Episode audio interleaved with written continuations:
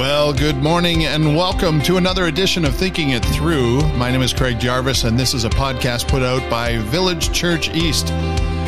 It's a podcast where we go through the cultural changes that are going on all around us and try and spend some time thinking them through.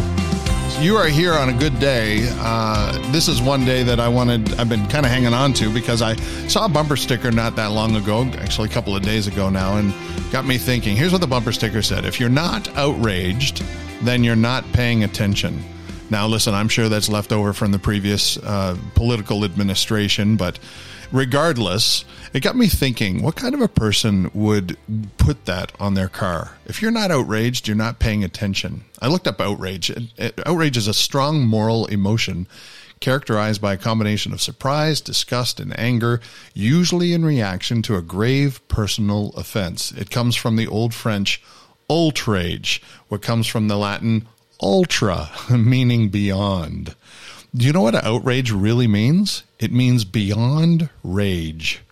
Go ahead, look it up on the Google machine. You will find pictures of outrage in the computer and, and none of them will will be something that you would want to see in your own house. Fists going through computer screens, things getting thrown across the room, screaming people, outrage is not something that attracts a whole lot of people, at least it doesn't seem to. And yet, we seem to be living in a culture that kind of likes that term uh, more and more. I'm trying to think of all the good decisions I made while being in a rage, and I can't think of a very long list. I think of the relationships that I've had to fix because I responded to somebody poorly and in a maybe in a rage or or maybe in anger, and I've had to go back and fix those things. I, uh, you've seen this in social media. People respond with being outraged, and it ends up creating havoc in their relationships with other people. I, I think of all the times that I responded to my kids when I was outraged. None of those went well. I, I think of all the times that I spoke while outraged without thinking first and and I end up damaging relationships and forget about it. How about driving? Driving is like if you drive outraged, you're you've got a major issue. There's a reason they call it road rage. It's never in a positive sense. Sadly, if you live in Chicago, you know Lakeshore Drive is one of those places that draws people to Chicago because it's a beautiful stretch. It's a it's right along the lake and last, uh, well, actually, a couple of days ago, a 21 year old baby, a 21 month old baby, in in the um, in the seat in the baby seat was shot in a minivan on Lakeshore Drive. Now, listen, that's bad enough if somebody's shooting in and and hitting this baby in this baby seat. But the fact of the matter is, this was a gun battle going on between a guy shooting into that car with the little baby and the person driving the car with the baby in it for a mile down Lakeshore Drive. These people, these is like the old west. They were shooting at each other all the way down until finally it crashed. This poor baby had gotten shot. The mother crawled out of the passenger window, and some good Samaritan took her and her baby to the hospital. To my knowledge, they're still doing surgery now, trying to save the baby. It's difficult to live in a world where people are outraged all the time, and and I think it's a tactic of the culture in which we're in, where if they can get us to be outraged, they can get us to do all kinds of stuff we wouldn't normally do. Typically, when we make decisions while outraged, it doesn't go well. We call it DWO. I'm going to call it DWO decision making while outraged. It, rarely, without getting a hold of ourselves, are we able to function positively when we're driving in an outraged gear. We can't make decisions, good decisions while outraged. I look at scripture and I, I see how many times God compares his nature to one of peace. God actually calls himself a God of peace multiple times in scripture. Jesus comes along and actually says, My peace I give to you, not as the world gives, do I give unto you this kind of peace that Jesus gives to those who follow him is a peace that passes understanding. When, when we're wronged, when we're angry, when we're enraged, we have this ability not to operate from a, st- from a standing of being outraged, but from a standing of having a peace in a situation that, that makes others go, how can you possibly be peaceful when you should be outraged? Philippians 4, 5 to 7 encourages us this way. It says, Let your reasonableness, another word for that is gentleness, let your gentleness be known to everyone. The Lord is at hand. Don't be anxious about anything, but in everything by prayer and supplication with thanksgiving, let your requests be made known to God. Now listen to this. And the peace of God, here's the promise. The peace of God, which passes all understanding, will guard your hearts and your minds in Christ Jesus.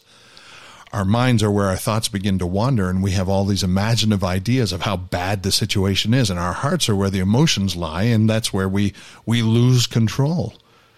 God says the peace of God will guard our hearts and guard our minds. We don't have to operate from a, a vantage point of being outraged. In fact, I think about the, the Sermon on the Mount and I, I think back where Jesus says, Blessed are the outraged, for they shall inherit the earth. Yeah, it's laughable because Jesus never says that the outraged, operating from a standpoint of being outraged, is a good thing to do. Instead, he says, Blessed are the peacemakers. Now, does this mean that we should never get angry? Absolutely not. Anger can scientifically proven heighten our drive to survive. It can it can actually be a good thing. It, can discharge our our anger by we can discharge our rage when we get angry by calming us. It can be a calming effect, like hitting a pillow or screaming into a pillow. Anger can motivate us to solve problems. America was built on this. Boston Tea Party, right? There was a problem, they needed to solve it, and their anger led to creating a nation built on laws. Anger can make us aware of injustice. There's all kinds of positive things that anger can do. It can even be beneficial. Science shows that those experiencing rage usually feel the effects of the adrenaline levels of the body go up. There's high adrenaline levels all of a sudden being released, and this this increase in adrenaline increases physical strength, it increases endurance levels, it sharpens senses while dulling the pain receptors. More anger causes more rage, which le- releases more adrenaline. And here's the danger because studies also show that when those levels of adrenaline get that high where we're outraged, it actually causes cognitive uh, problems. It actually will cause your memory to be impaired. Now, we should say anger is actually an attribute we get from God. There's nothing sinful about anger. Anger. Jesus got angry, turned over the table in the temples twice. He did that in the beginning of his ministry and at the end of his ministry. But we're given a window into Jesus' heart. He doesn't do so because he's outraged. The adrenaline is flying and he's not thinking about what he's doing, he's only seeing red. This is his passion for God's house that compels him to throw these thieves out. There were people in there that were ripping off a bunch of other people as they come to do sacrifices. They were getting rich off God, and Jesus wouldn't have any part of that. There's a difference between being angry and being outraged. We can be angry according to Ephesians 5 and sin not. I get angry when kids are abandoned at the border by coyotes. When these people paid to take these these these kids over the border, over the southern border and then they drop them like so much luggage over the border fence. I get angry when those kids are sold into sex sex trafficking, which a lot of them are.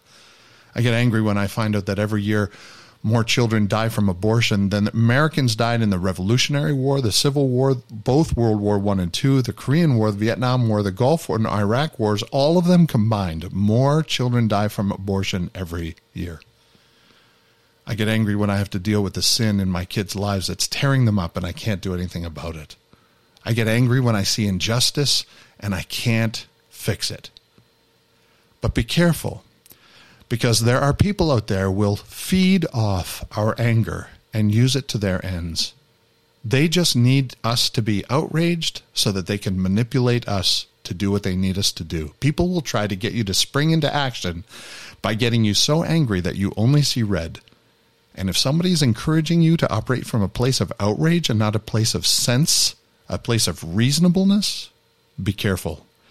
They can get you to do a lot of things you would not normally consider if they can get you to stay in an outraged mode. God never does this, and He never encourages it. So don't get engaged in DWO, decision making while outraged, DWO. Instead, how about DWC, decision making while controlled? Romans 8:13 says this, if you live according to the flesh, that means the passion of the flesh, the desire of the flesh, the drive of the flesh. If you live according to the flesh, you will die. But if by the Spirit you put to death the deeds of the body, you will live. For all who are led by the Spirit of God are sons of God. The goal is to be led by the Spirit of God, just as Jesus was. And as passionate as Jesus was, We never see him breaking God's law, burning down buildings, hurting others in his pursuit of passions. If anyone had reason to be outraged, listen, it was Jesus. He was mocked and beaten and scorned and rejected and lied about when all he did was show love. And yet, even when he was nailed to the cross, he was not outraged. Instead, he prayed, Father, forgive them. They do not know what they're doing. So when you see the bumper sticker, if you're not outraged, you're not paying attention, my, my hope is that you'll just see it as a whistle call for those who need purpose for living. And we do not need that because we find that in Jesus. If you want to follow a cause, don't follow a cause built on the level of outrage somebody can get you up to. Not DWO, decision making while outraged, but DWC, decision making while controlled. Well, listen, I've enjoyed being with you today as we have thought through, spent some time thinking through the place that rage has in our lives. I hope that it has the right place in yours. I hope that your life does loves more, finds more peace, offers more peace than outrage. Listen, you'll you'll definitely keep more friends that way. It's been a privilege spending some time with you thinking it through and I hope you'll join us again as we spend time next time thinking it through. We'll see you then.